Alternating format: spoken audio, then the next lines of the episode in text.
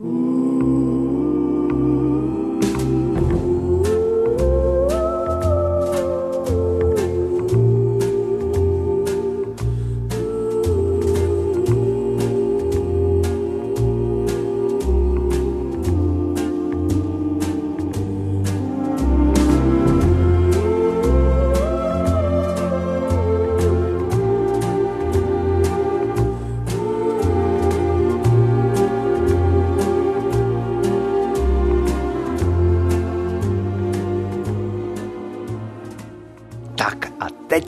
se žandou roztočíme. Viď, papoušku? Co říkáš? Jo, prej jo.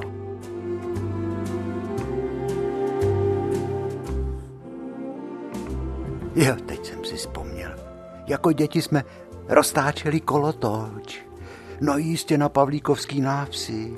Matýsek a Žaninka, Žaninko, jmenovkyně tvoje, jenomže ta nebyla takhle plná peří, ta měla takový volány.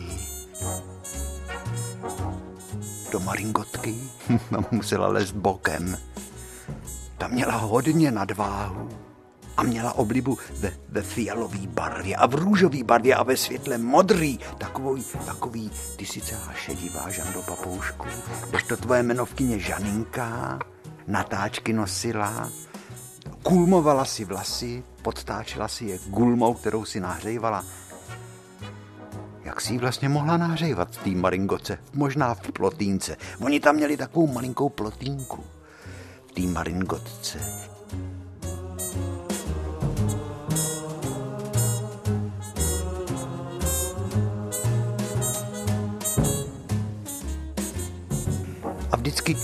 Ta ženinka byla musela být těžká, protože my jsme přesně věděli, na kterýž, i když byly zavřený dveře do té maringotky a záclonky tam byly na oknech, taky takový, kr, takový růže tam byly vyšitý, vyštrikovaný, tak podle toho, na kterou stranu se ta maringotka nahnula, tak jsme věděli, kde ta žaninka se pohybuje. Vedle maringotky stával kolotoč, abych se vrátil k tomu, jak... Au, co blbneš? Nevy, nevypočítatelný papoušek. Někdy mu rupne v bedně a rafne do mě. Nevypočítatelný, jako jsou ty dnešní politici. Někdy jim praskne v hlavě taky. A udělají takovej kotrmelec a kolotoč taky se roztočí, jako my jsme úplně někam jinam, na druhou stranu, než se čekalo.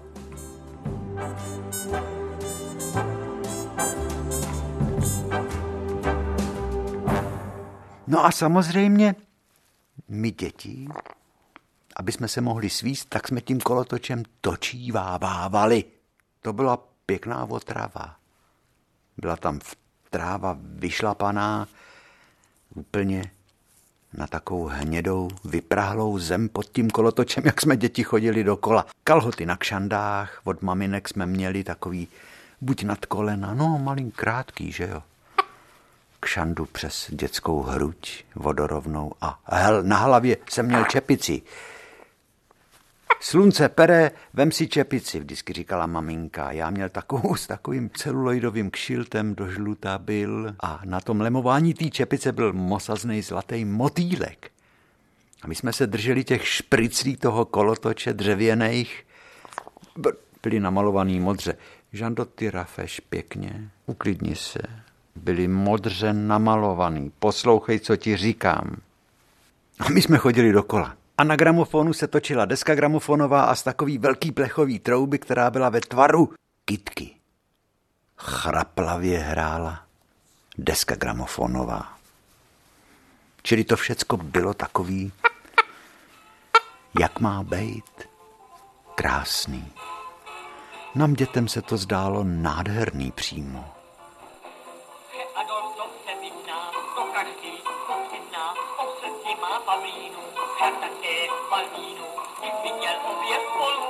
Parkem. Tam dolů, uzdaný mi se vkusy, všel však o tom, co věděl, že je blonděvý, v parku se zjeví, jsem z toho levý, jak začít mám, kterou do páru, kterou na paru, to jde jen páru, jo všichni mám, je první kolotoč, to se muselo vyvažovat, když nebyly všechny ty sedátka zaplněný, tak z těch prázdných sedátek vysely dolů řetízky, protože ty děti se museli z bezpečnostních důvodů zamknout na karabinku řetízkem, aby nevypadly, víš, Žando?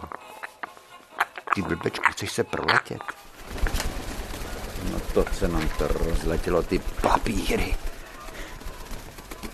To byl fofr jako zrovna, když jsme to roztočili, ten kolotoč jako teďko zrovna papoušek. Vítr taky z toho šel jako z těch křídel toho mýho papouška. A ty děti, co se, co, co se vozili na kolotoči, tak dělali takový, takový blbosti, takový, se všelijak zaplejtali do sebe na těch řetízkáčích, jo, kluk s holkou třeba. A ještě se točili zvlášť kolem dokola. A tak čím jsme chodili rychlejš, tím oni se víc vzdalovali od středu. Úplně pluli některý skoro až vodorovně. No a teďko to skončilo a my jsme se vymotali z toho kruhu a tak se nám točila hlava, že jsme ani na ten kolotoč neměli chuť si sednout až za nějakou chvíli, protože jsme toho měli dost. To točení tím kolotočem nás kolikrát tak zmohlo, že nám z toho bylo někdy i tak trošku šoufl.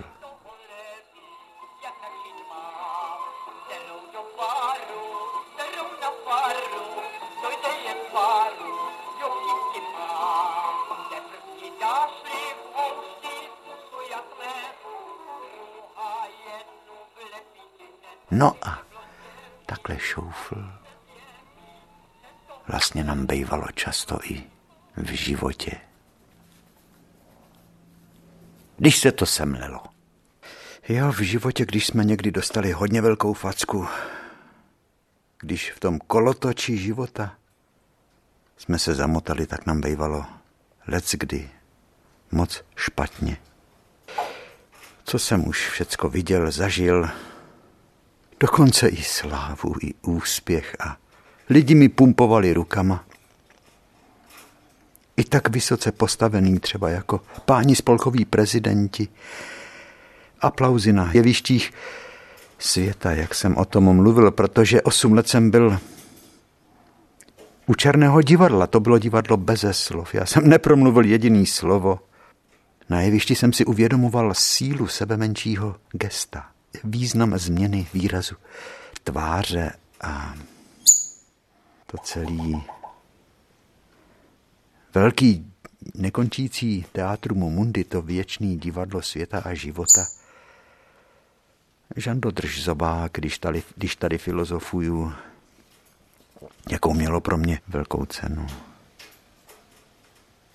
Inspirativní, já tě, promiň, Žando, já tě mám zakázáno říkat, maminka si nepře, abych tě říkal blbec. Čili já jsem nic neřekl, já tě mám prej říkat ty moje chytračko. Ona to nemá ráda. Když ji vytáhnu z klece a mluvím do mikrofonu, nemluvím do ní. Žaninko, já budu mluvit do tebe hezky. Ty jsi moje taková, všichni tě mají tak rádi. Nebuď taková zlá. Teďko dělá ženic a kouše si drápek.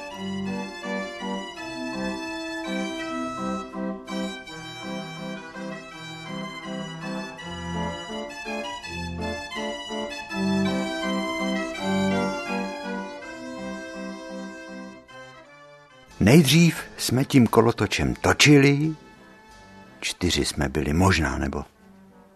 No a pak, když točili jiný děti, my jsme se vozili. Letěli jsme vzduchem.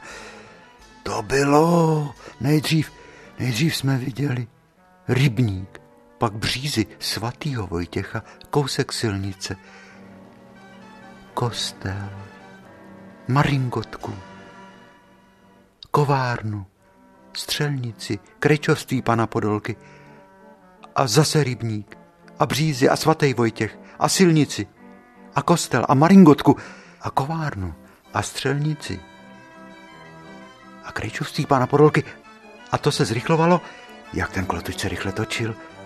Rybník, břízy, svatý Vojtěch, silnice, kostel, maringotka, kovárna, střelnice, krečovství pana Podolky a teď kolem našich uší svištěl vítr a já jsem si musel někdy držet tu čepici s tím kšiltem, aby mě nespadla. A my jsme se odávali takovýmu tomu slastnému plutí tím vzduchem.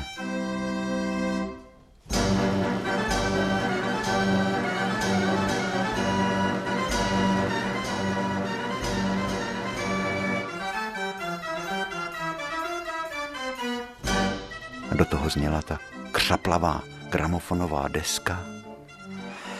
A vždycky, když jsme byli nad střelnicí, tak se vozvel, voz, vozajvali ty, ty rány ze vzduchovek, jak tam ostatní děti stříleli buď do válečků, nebo do takových terčů, že když se strefil střed, tak třeba šašek dělal kotrmelce. Z plechu byl ten šašek. A v té střelnici byla zase dcera. Mariána se jmenovala. Od té strašně tlustý žaninky. No to bylo, to byl biograf. Biograf. To slastný opojení tím letem. Ten rozmlžený svět. Rybník, břízy, socha svatýho Vojtěcha, silnice, zrovna tam jelo auto nebo koně, kostel, maringotka, kovárna, střelnice, krejčovství pana Podolky, hospoda u Jirkovských, břízy v parku tam byly krásný.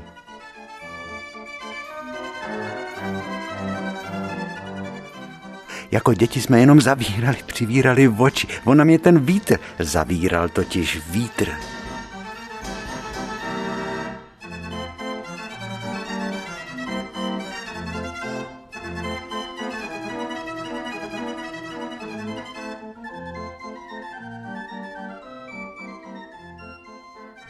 Kostel.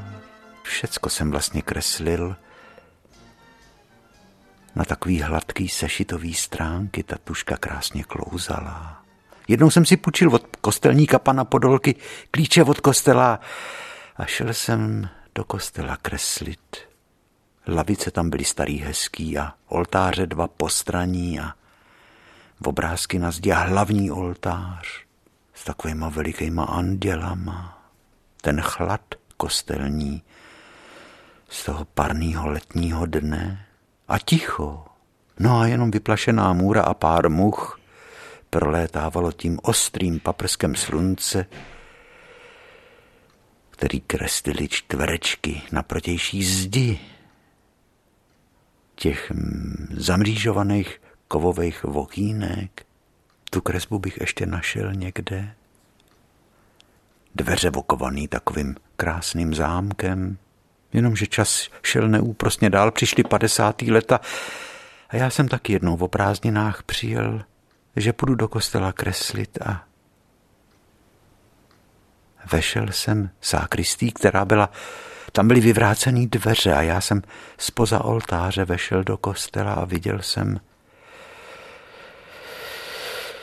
spoušť, protože tenkrát nikdo nebránil tomu, aby se ten kostel zničil a smutný to bylo, protože zase těma oknama tabulky byly vytlučeny a zase tam těma paprskama prolítávaly mouchy.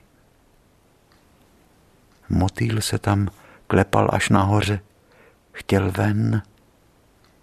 Rozšlapaný křídla andělů Všechny obrázky ze zdí byly rozlámaný rámy a ty plechové malby byly pošlapaný a zvohejbaný a i píšťaly varhan byly úplně splacatělí, jak po nich dupaly nohy.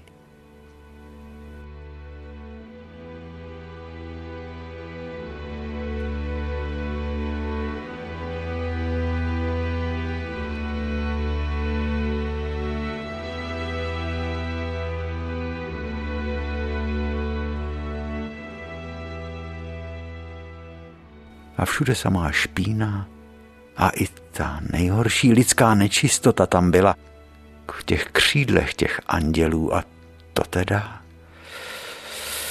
Úplně mě až přeběh mráz po zádech, co to je za lidskou zlobu a za zlou dobu, která tenkrát byla, že nikdo tomu nebránil, v tom mým milovaným Pavlíkovi a najednou koukám, že tam je rošlápnutý malinký Kristus. Někdo ho serval z oltáře, měl ulomenou ruku jednu a kolena byly taky rozdrcený a hruď taky trošičku toho zlata bylo odloupnutýho, ale já jsem ho tak pěkně sezbíral a slepil jsem ho, dit to byl Kristus, před kterým mě vlastně dva dny po narození v tom září v roce 36 naší drželi, drželi jako novorozeně v poviánu a já jsem před tím Kristem byl pokřtěnej. Dneska ten Kristus je ve, takhle na takový poličce vedle postele a každý den ráno se na něj podívám a ten Kristus vlastně taky žaluje.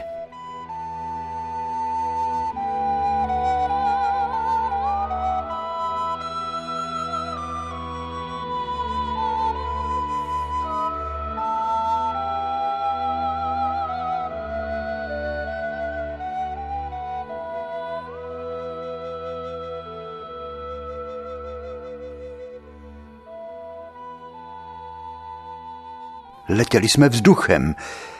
To bylo... Nejdřív, nejdřív jsme viděli rybník, pak břízy svatýho Vojtěcha, kousek silnice, kostel, maringotku, kovárnu, střelnici, krečovství pana Podolky a zase rybník a břízy a svatý Vojtěch a silnici a kostel a maringotku kolem našich uší svištěl vítr a já jsem si musel někdy držet tu čepici s tím kšiltem, aby mě nespadla.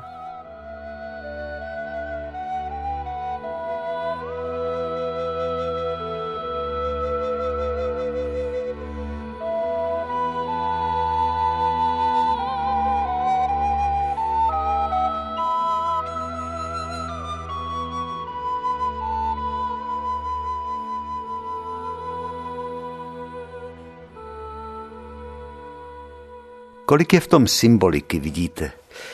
Tenkrát taky vlastně ta naše zemička uprostřed Evropy taky byla v takovém víru, v takovém opojném víru, že někam letěla. Ten kolotoč se roztočil, jako když mávne kouzelným proutkem národ se proměnil po 20 letech. Od roku 48 najednou touha udělat cokoliv pro vlast, protože ta perspektiva svobody, najednou ta obrovská vlna nadšení probudila v lidech to nejušlechtilejší. Najednou se lidi začali ukazovat ty krásné velikosti. Babičky začaly nosit zlato rodinný, aby se národní zlatý poklad obnovil. Dubčeková usměvavá tvář, to byl takový symbol, no, té doby.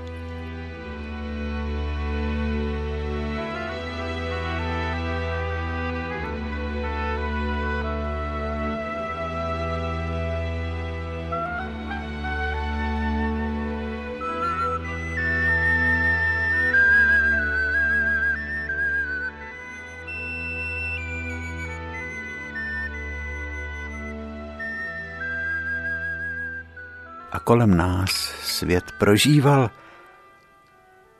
poslední záchvěv toho rozpuku, kdy 20. století vlastně bylo mu bylo v takovém tom moudrém věku. 68 let mu bylo. Ve Francii demonstrovali studenti za třeba svobodu v sexu, Lidi si užívali blahobytu, kupovali si nové modely automobilů, prosperita. Sladký život v 60. letech ovládal svět, protože to uvolnění, to už začala studená válka trošičku. Už začala být ta válka teplejší. Už to nebyla taková ta děsivě studená válka, jako byla v 50. letech.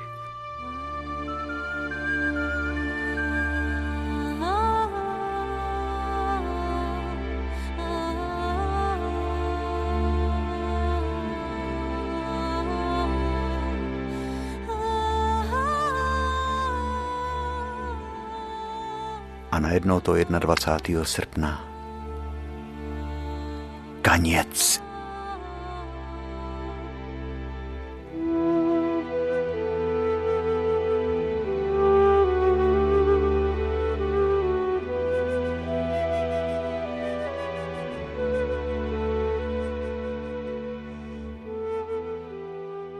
Svět rozkvétal, Žando, a najednou tady taková bratrská pomoc.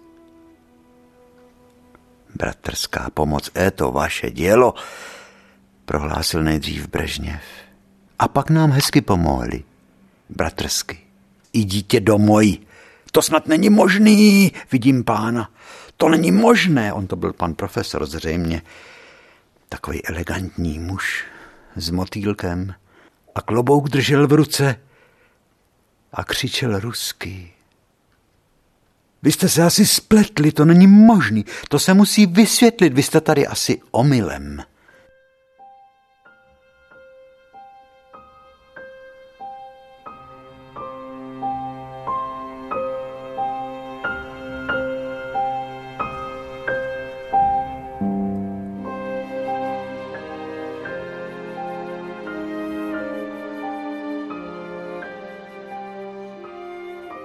A pak se začaly sundavat názvy ulic v Praze, aby se nikdo nevyznal, kde, v který ulici je.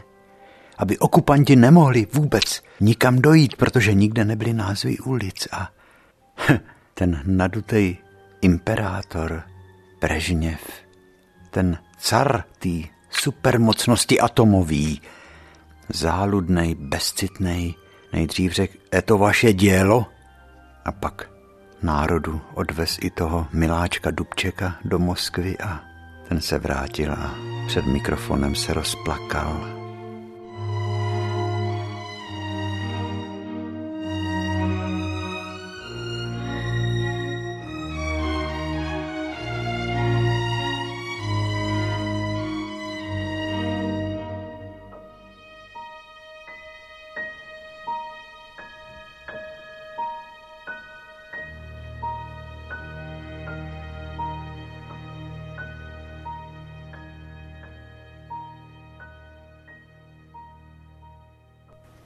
Ty vojáci, oni jim vůbec neřekli, kam jdou. A žízeň museli mít a hlad museli mít, ale nikdo jim nic tenkrát nedal z našich lidí, protože sem přišli jako okupanti. Vnikli všude i do výstavní síně Mánes a do každého úřadu a do kanceláří československého spisovatele a všude potom byla taková ta otřesná špína nalezená po nich. V každém koutě hromady tý páchnoucí to svědectví, no, tý šuplíky byly povytahovaný v kancelářích československého spisovatele na národní třídě. To mě, to, to mě někdo říkal. A najednou tam byl pohozený chleba krajíc s paštikou. Jenomže, když si k tomu ten, to už potom bylo, když odešli, si k tomu někdo z našich lidí přičich, tak zjistil, že to nebyla paštika, ale že to byla solvína. Ta pasta na ruce, která těm hladovým vojákům se zdála, jako že se dá namazat na chleba.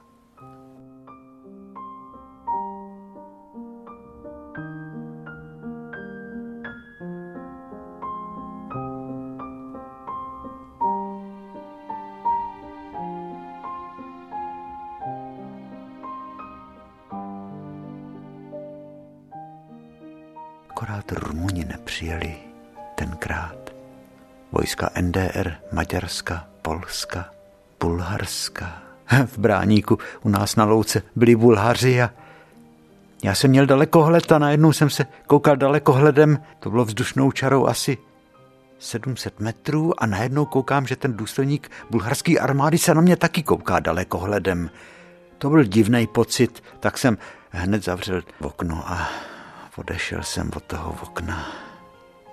To byly dny plný zoufalství, bezmoci, zklamání, hořký zklamání. protože nám bylo jasný, že se začnou psát nový kapitoly našich životů.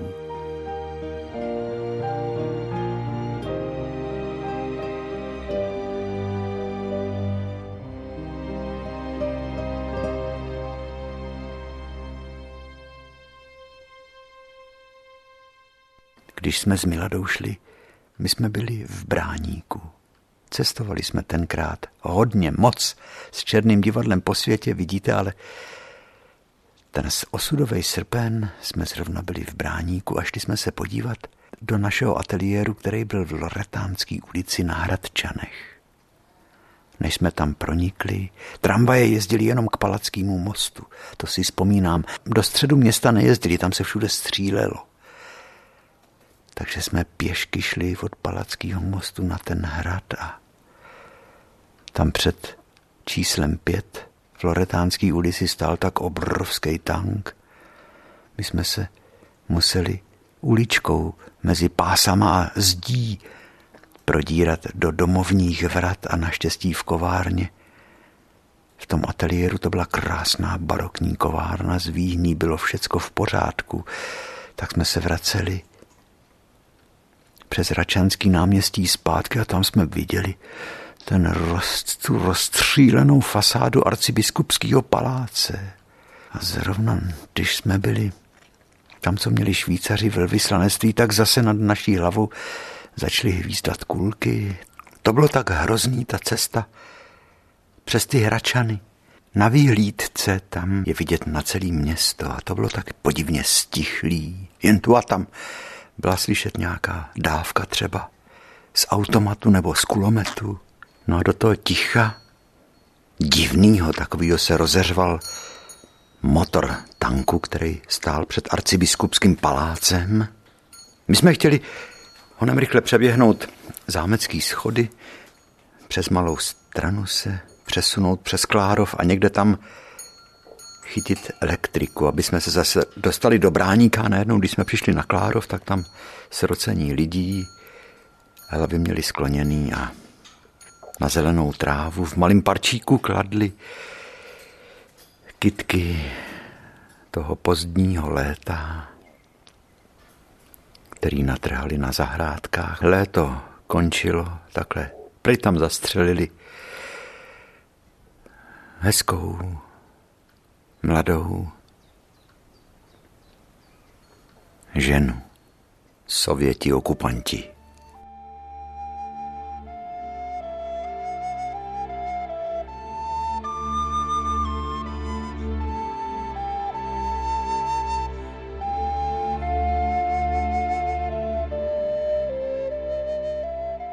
Kolik mě v 68. bylo? 32 let.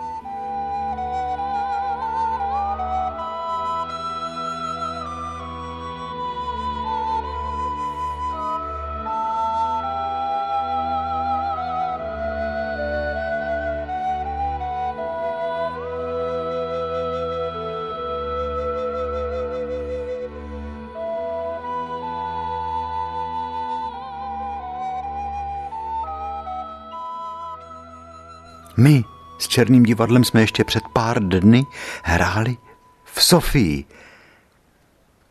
na festivalu mládeže a studentstva a atmosféra divná, to byla divná. Oni nás vůbec, československou delegaci, drželi izolovaně. My jsme bydleli s Kanaděnama. A hned za domem to byly co to mohlo být za domy, nějaký kasárna nebo co. Tam už Sofie končila a byly tam takový vyprálí písčitý duny a hned za prvním plotem stály obrněný auta a vartovali tam bulharský vojáci. No a když jsme hráli to představení, tak už tam byli provokatéři, kteří křičeli v divadle na naše představení. E to nět iskustva, e to je, e to nět, to není umění, křičeli, to není umění. A dělali hů, hů a dupali. Byli jsme tam tenkrát v nemilosti, protože tenkrát jsem tam měl rádio a poslouchal jsem schůzku v Černé Pričope, jak se sešel Dubček a Brežněv na pětě jsem to z rádia poslouchal, v Sofii se dá chytit Praha. Dala se chytit tenkrát Praha Sofii.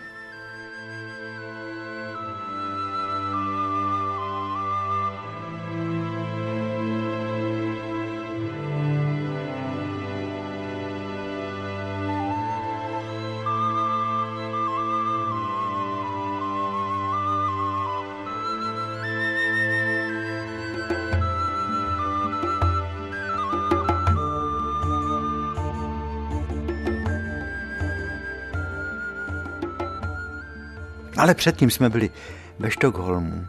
A ty nádherný švédský krásný města. Březový háje a bílý noci a předtím jsme dělali veliký turné po Francii a po Itálii. A to by teď všecko mělo skončit, protože tenkrát najednou svět začal na Československo se dívat jako na na něco zázračného, co se dokázalo vzepřít tomu kolosu. A i to naše představení bralo. No my jsme měli úspěch, to pro slovy starostů, že naším uměním nadzdviháváme železnou oponu, třeba říkali a co teď? Když tady najednou všude tanky, chodníky, rozšrotovaný auta, pomačkaný, lidi zoufalí. Jo, a říkalo se, že všechny Čechoslováky odsunou na Sibiř. A říkal se takový vtip, že pesimisti říkají, že tam budou pěšky, ale, ale optimisti říkají, že tam pojedou vlakem. Na to si možná taky vzpomínáte.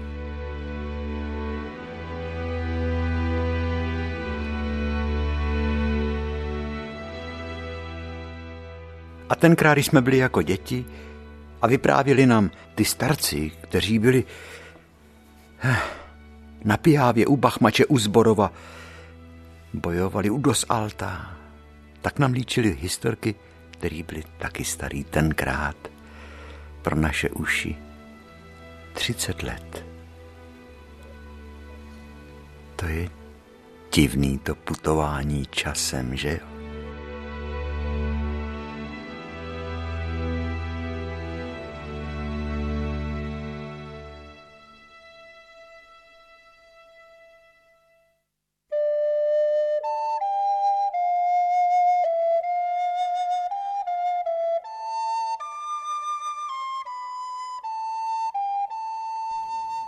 Ten hlouček lidí na Klárově, jak kladly květiny. Na to místo, kde byla zastřelena ta dívka, dnes tam stojí pomníček. Beznaděj, zoufalství, úzkost na tvářích všech a zklamání, že to svět mohl připustit. Další křivdu na našem národě, jak je to možné, že v ten jediný den toho 21. srpna všechno skončilo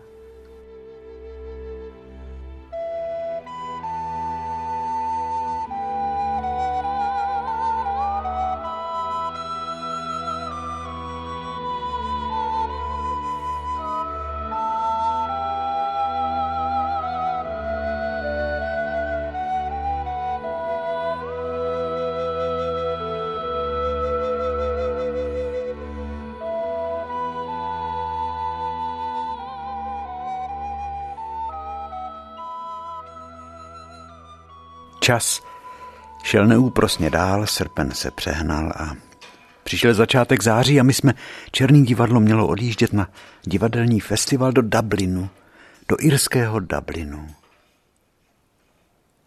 Do poslední chvíle jsme nevěděli, jestli se to turné uskuteční. Já jsem se trošičku z toho šoku zpamatoval, začal jsem kreslit a jednou do kovárny, do té barokní krásné hračanské kovárny, kde uprostřed byla výheň a na ní vysel měch, staříčkej měch, dřevěný. Tam to bylo tak nádherný, klenutá místnost a výhled na celou Prahu, na, naproti Petřín. Žando, přestaň mě tady líst po kleci, neblbni, jdete, jako když tady instalatéři dělají ústřední topení. Ježíš Maria, zase se mi urazil. Začne zvonit na zvonec. No já. A začal jsem si připravovat už kresby a materiály, protože odjezd do Dublinu se blížil a já jsem si vždycky vozil sebou velikánskou tašku, kde jsem měl silnou žá, žárovku a měděný desky a rydla, že během turné budu dělat grafiku. Ale jakou? Někdo zvoní, přichází Jiří Mašín, kunzhistorik, můj nejbližší přítel. Poprvé jsme se viděli po tom 21. srpnu. A to nikdy nezapomenu, jak to bylo hořký takový setkání. Objal mě a řekl, Lasciate oni speranza. Zanechte všech nadějí. To byly jeho první slova. Citát, který je v Dantově božské komedii nad bránou vedoucí do pekel. Lašťáte olní speranca. Zanechte všech nadějí. Já jsem si připravil kresby a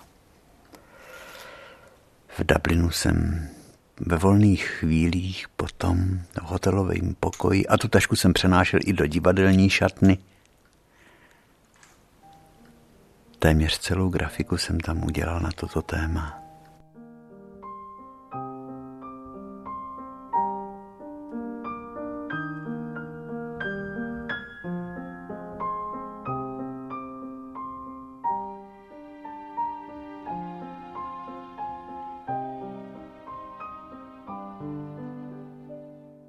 Dublinu to bylo zase přece jenom neuvěřitelný se stalo skutkem a přeci jenom kontrakt byl podepsán, tak černý divadlo zase vyjelo do zahraničí. Já si vzpomínám, že starosta města Dublinu měl projev před představením a vyjmenoval všechny velikány, které naše kultura dala světu a půvabně přetvořil jméno Karla Čapka. Říkal Karl Kepek. My jsme dlouho nevěděli, o čem mluví Čapek, Karel Čapek. A Leoš Janáček a Antonín Dvořák a Martinů a Smetana a já. A teď, a my jsme s vámi, říkal, my vám držíme palce. Jsme si zase uvědomili, že to, o čem pan starosta mluví, byť jsou to sebe upřímněji míněná slova a sebeúčastnější slova, takže vůbec nevystihují podstatu naší tragédie, protože nikdy, nikde se nám nepodařilo vysvětlit situaci, která u nás panovala. Od nástupu komunismu, že každý je hlídaný, že to je obludný, zrůdný, nepřirozený režim, který brání lidem ve vývoji a v prosperitě. To jsme nikdy nikomu nevysvětlili, to bylo naprosto zbytečný popisovat tuto situaci třeba Švédovi nebo Švýcarovi nebo Francouzovi. Nikdy to nikdo nepochopil.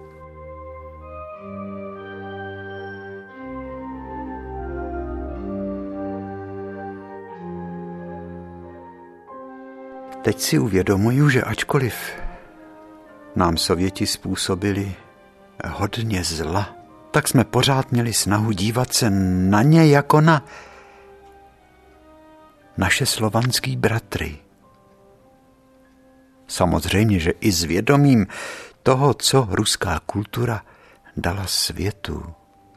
Tolstoje Čechova, Gogola, Puškina – Dostojevského, Turgeněva, Musorgského, Stravinského a tak dále a tak dále. Kandinského, geniálního malíře Šagala.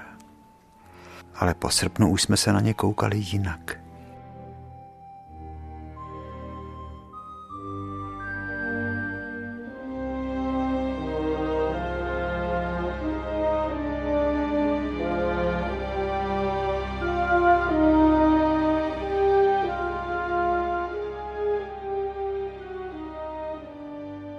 Já si vzpomínám v Edimburku, jak jsem se setkal s Dmitriem Šostakovičem, skladatelem.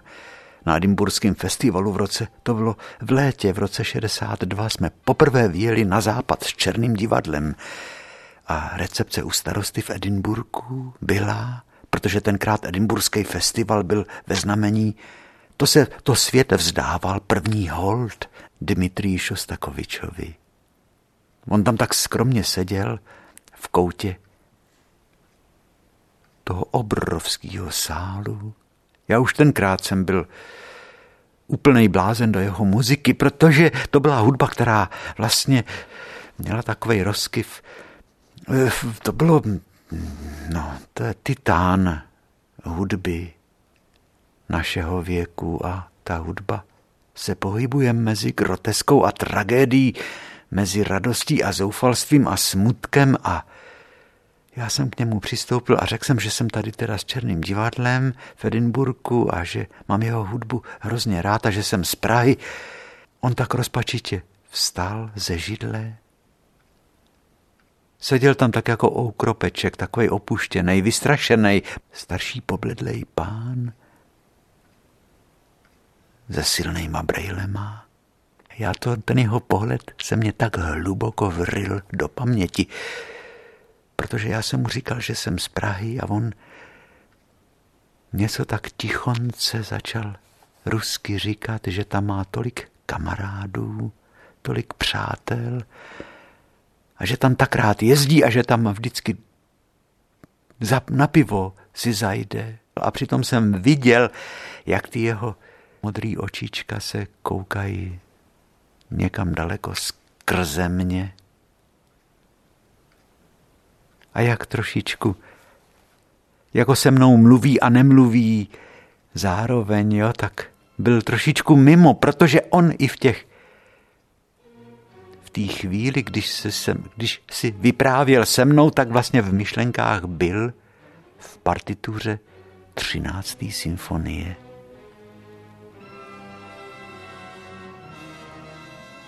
Která zhudebňuje Jevtušenkovi verše a tam se praví carové imperátoři, vládcové této země. Poroučili jste světu, ale humoru jste poručit nemohli.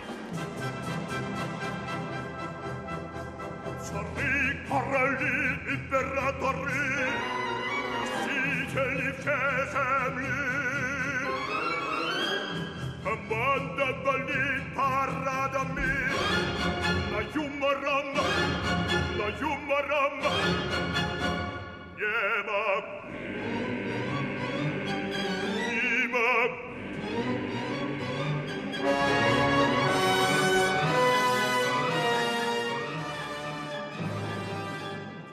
Ty krutosti, který ten Šostakovič, o kterých musel vědět, ty potoky té krve, ty nevinný trpící lidi v gulazích na Sibiři. O tom jsme my neměli ani potuchy, kdežto ten Šostakovič to tenkrát do té 13. symfonie všecko vtisknul.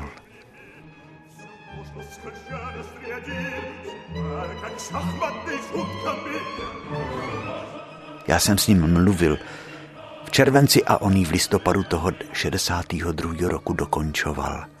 To ještě tenkrát byl u moci Chruščov.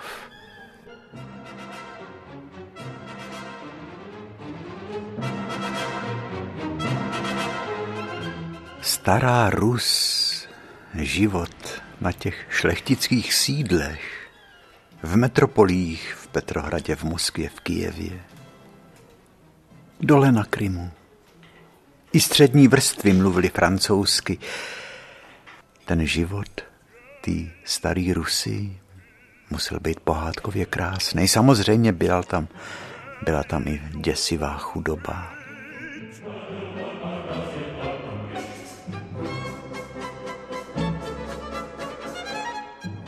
Matička Rus je veliká. Kam kráčíš společnosti? se ptá často jak Tolstoj, tak Dostojevský. Když se podíváme na tu mapu světa, To je strašně veliký kus země koule, kterou tenkrát ovládalo to zlo totalitních režimů.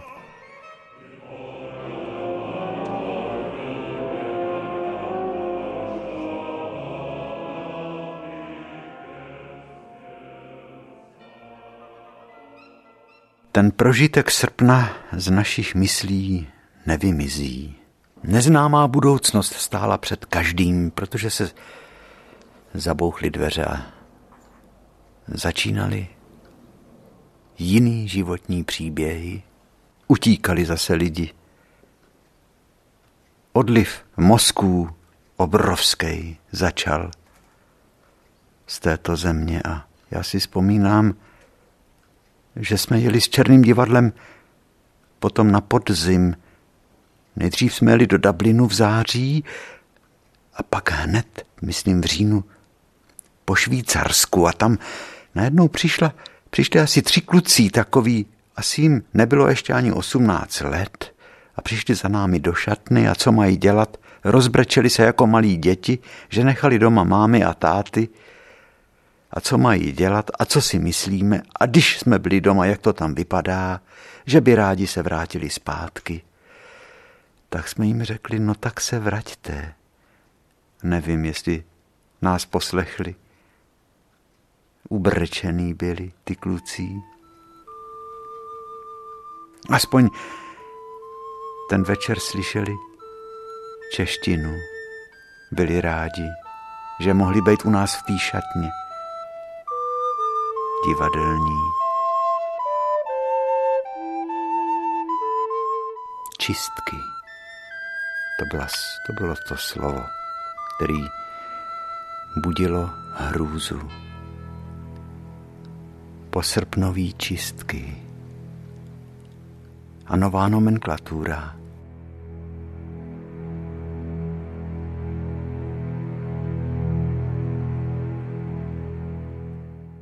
Dokumenty doby. Hesla. Bílou barvou, vápnem třeba i pozdech. Atěc a svoboditel, syn okupant. Třeba bylo jedno heslo.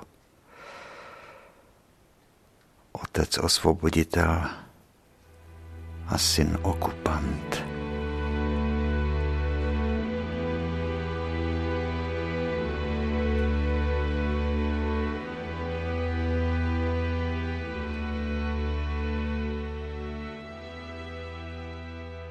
Ten náš pokus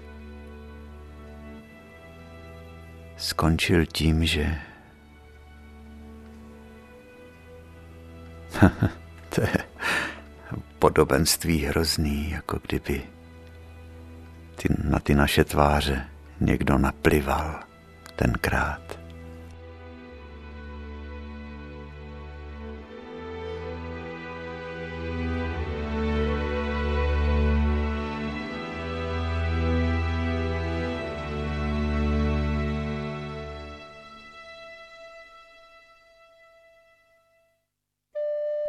Brežněv si to nechal potvrdit tenkrát, že k válce nedojde, protože vlastně vzájemně na sebe mířili rakety s nukleárními hlavicemi.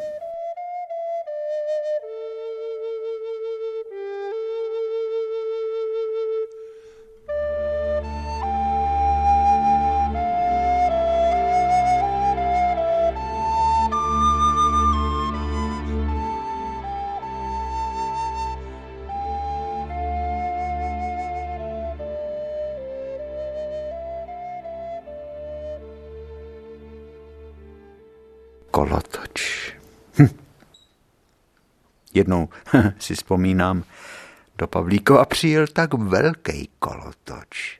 Lezlo se tam po schůdkách. Zase se svět kolem nás roztočil a byl zase úplně rozvostřený a v mlze. Zase jsme se spojovali všelijak na těch sedátkách do dvou, do třech, nebo jsme se točili kolem vlastní osy. To bylo tak krásný A holky si podávaly ruce a chtěli na sebe dosáhnout a my jsme je rozhoupali a vždycky jsme jako tím houpáním pomohli, aby se mohli třeba chytit za ruce. A nám se zdálo, že letíme nad stromama, nad střechama, nad rybníkem, nad břízama, nad sochou svatého Vojtěcha, nad silnicí, jen kostel. Ta věž je kostela byla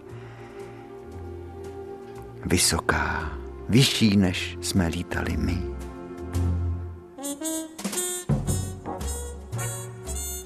Takže vážení a milí jsme si společně promítli alespoň pár okýnek toho pomyslného filmu, který si každý z nás v paměti natáčíme.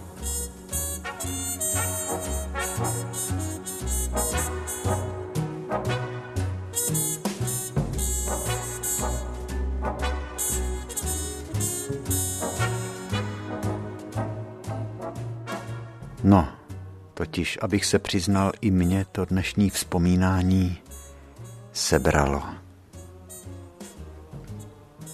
Ale je to tak v pořádku. Nesmíme na ten starý mizející svět a na ty všecky události, které naše životy určovaly a jsou to naše životy, které jsme žili a byli jsme do této doby zrození. Takže příště vám to zase vynahradíme, no to jedině můžu říct. Že třeba záhneme někam do nějaký kapsy, kde jsou příběhy radostnější. Že jo, Žando, co tomu říkáš?